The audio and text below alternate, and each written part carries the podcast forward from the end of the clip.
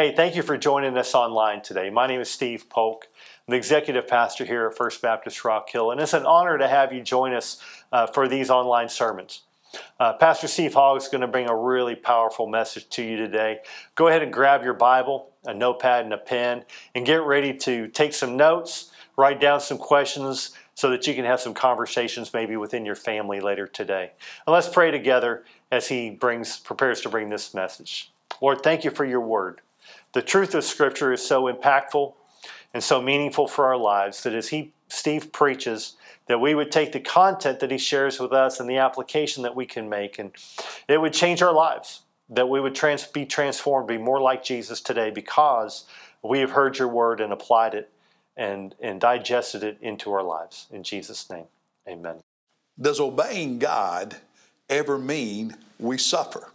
Because we obey God, we experience agony and pain. I know we really enjoy celebrating stories of God's blessings, and He blesses us over and over, blesses us in so many ways. But again, I ask that question Does serving God, obeying God, being in the will of God ever mean that because you're obeying God, you also experience agony? You also experience suffering. What does it mean to be blessed by the Lord? Does that mean that I'm always prosperous? I'm always healthy? I'm always successful? I'm always happy? No. Sometimes being in God's will, obeying the Lord and serving the Lord cost us. It cost us pain and sometimes agony and suffering and hardships, not because we've sinned, not because we've done anything wrong, but because we are doing exactly what God called us to do.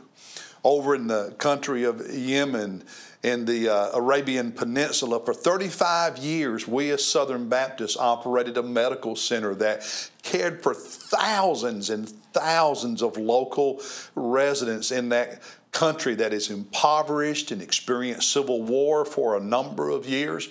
And then, about 20 years ago, one December morning, a lone gunman, a radical Muslim, walked into that compound and killed three of our Baptist missionaries, one being a female doctor. And they were there and they died, and their families suffered not because of any sin in their life, not because of anything wrong they had done, but they died, and their families grieved because they were where God wanted them to be.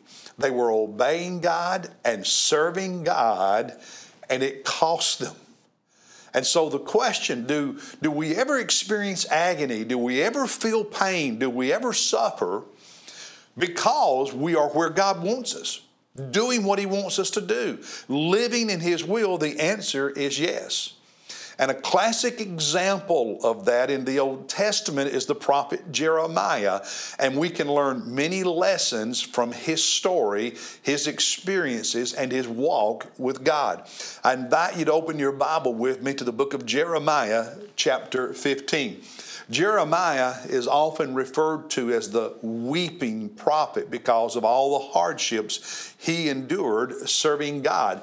And because there are multiple times when he would pour out his heart to God and there would be anguish. He experienced so much hardship, so much agony precisely because he was obeying God.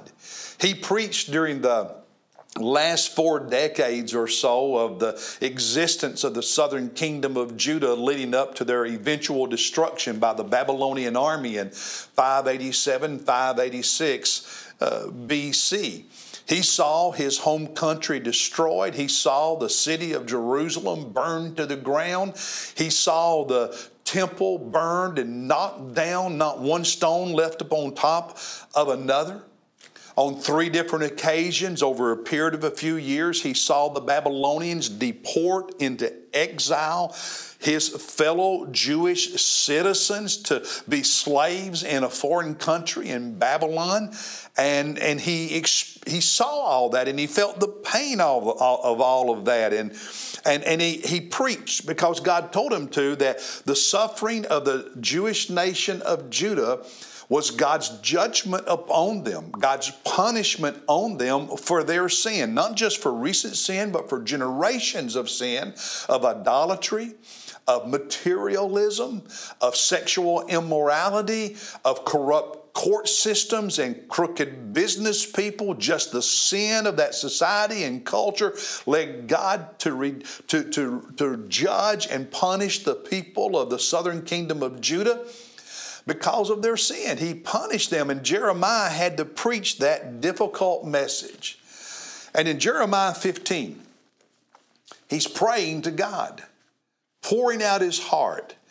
In the midst of all this, we get a sense of the personal agony, the personal anguish that Jeremiah was feeling because of the message he preached and what he was seeing happen in front of him. And, and, and he knew the people had sinned and had, had done it to themselves, but it still hurt him uh, deeply. He also had been persecuted quite a bit. So listen to this prayer from the heart of this great prophet of God, Jeremiah chapter 15, starting at verse 15. Let's read together. He says to God, You know, O Lord, you who know, O Lord, remember me. Take notice of me and take vengeance for me on my persecutors. Do not, in view of your patience, take me away. Know that for your sake I endure reproach. Verse 16. Your words were found, and I ate them. And your words became for me a joy and the delight of my heart, for I have been called by your name, O Lord God of hosts. Verse 17 I did not sit in the circle of merrymakers, nor did I exult. Because of, you, because of your hand upon me, I sat alone, and you filled me with indignation. Why, now listen to the pain of verse 18. Why has my pain been perpetual and my wound incurable, refusing to be healed? Will you indeed be to me like a deceptive stream with water that is unreliable? I mean, Jeremiah is pouring out his heart and his complaint and his frustration and his hurt to God. And I want us to look at three or four things from this prayer and this chapter about Jeremiah that can help us. When, when serving God means we endure hardship, when obeying God means there are hard times and painful experiences.